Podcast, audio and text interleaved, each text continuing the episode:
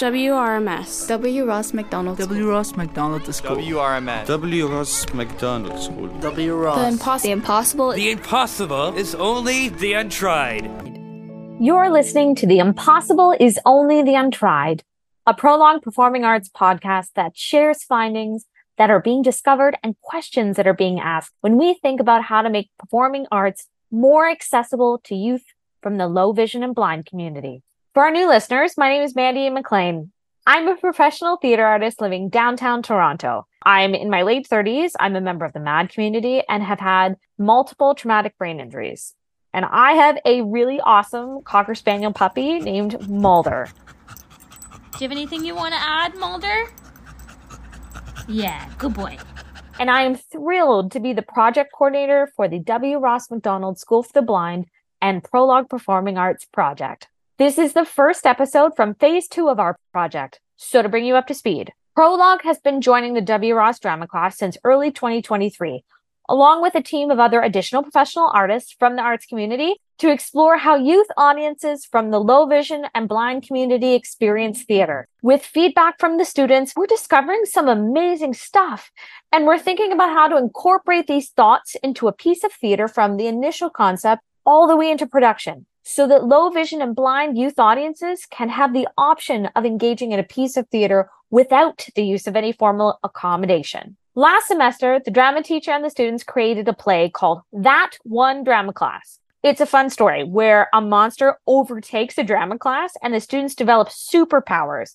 And okay, wait, fast forward like 10 seconds if you don't want to hear a spoiler.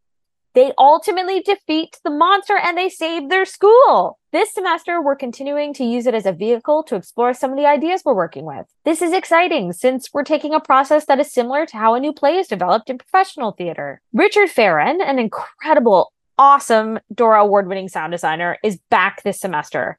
And he's joined by Mike Brunelle, who, let me tell you, is the best audio tech dude I have ever had the pleasure of working with. And we're exploring sound. We've outlined a series of sessions to explore with the class. And some of these topics include things like directionality, vibration, transformation, and elevating practical sounds. And I am so excited to tell you about them as we keep exploring. Last week, Richard focused on using stings with the class. We told you a little bit about this in a previous podcast episode.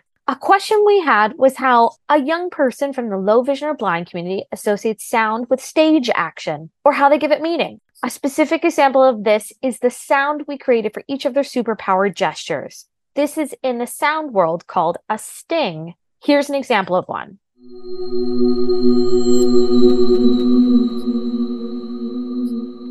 After meeting the class this semester and sorting out who has what power and sound, we asked them, how does dramaturgy of the moment need to change in every instance? How can the sound be more clearly associated with your superpower? Do we understand that a gesture has even happened? Alessia, who was in the class last semester, and we are so lucky to have her back again because she is awesome, gave us some feedback. Um, I feel like my thing, it starts fast and like my hands go up really fast, and then um, it slows down, uh, and my hands like slow down. So it matches like what I'm doing because it's fast, and then it becomes like slower. Yeah. So, do you think someone in the audience will have an understanding of what your movements are through that sound? Yeah, because Great. at first it will go very fast, and they'll be like, "Oh, this person's probably doing something really fast." Totally. Then when it slows down, they'll be like, "Okay, maybe this person's still doing something, but it's not fast like it was." I don't know, five Yeah. seconds ago. like they match. Yeah. They work together. So it sounds like we're on the right track. The superpower stings are helpful in replacing what in another version of this play might have been something like Alessia raises her hand and extends it forward into the air. Something important to note is that stings, like these superhero sounds, aren't a new concept.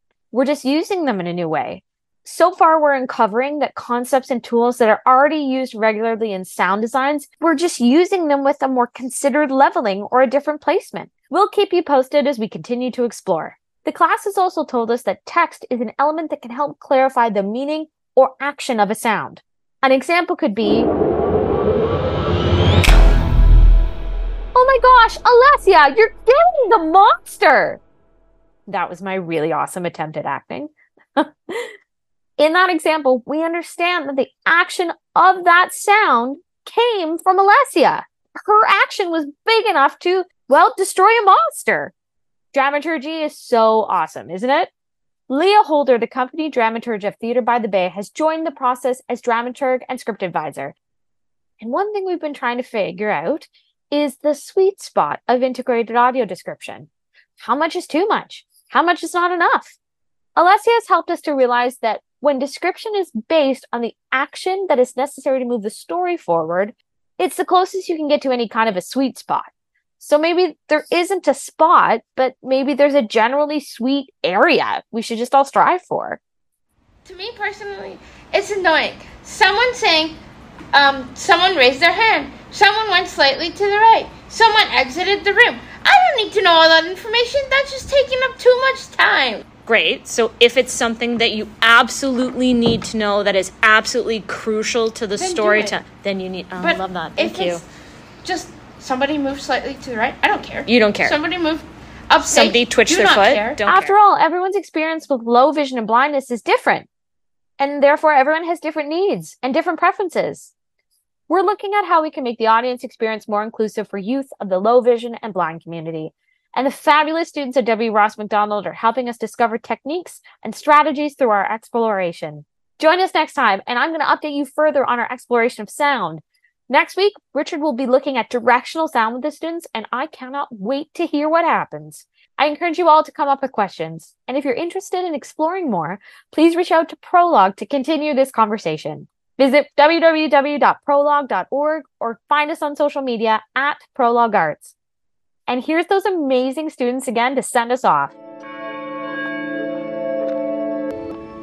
The impossible. The impossible. The impossible. The impossible. The impossible. The impossible. The impossible is only the untried.